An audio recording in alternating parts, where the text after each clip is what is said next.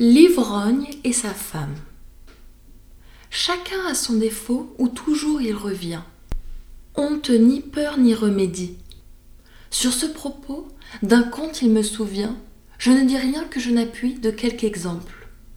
Un suppôt de Bacchus altérait sa santé, son esprit et sa bourse. Tels gens n'ont pas fait la moitié de leur course qu'ils sont au bout de leur écu. Un jour que celui-ci, plein du jus de la treille, avait laissé ses sens au fond d'une bouteille, sa femme l'enferma dans un certain tombeau. Là, les vapeurs du vin nouveau cuvèrent à loisir. À son réveil, il trouve l'attirail de la mort alentour de son corps, un luminaire, un drap des morts. Oh, dit-il, qu'est ceci? Ma femme est-elle veuve?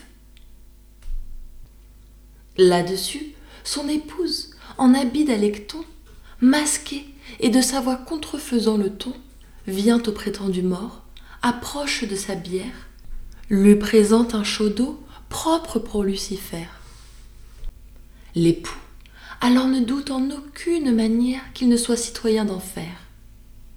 Quelle personne es-tu? dit-il à ce fantôme. La célerière du royaume de Satan, reprit-elle, et je porte à manger à ce qu'enclôt la tombe noire. Le mari repart, sans songer. Tu ne leur portes point à boire?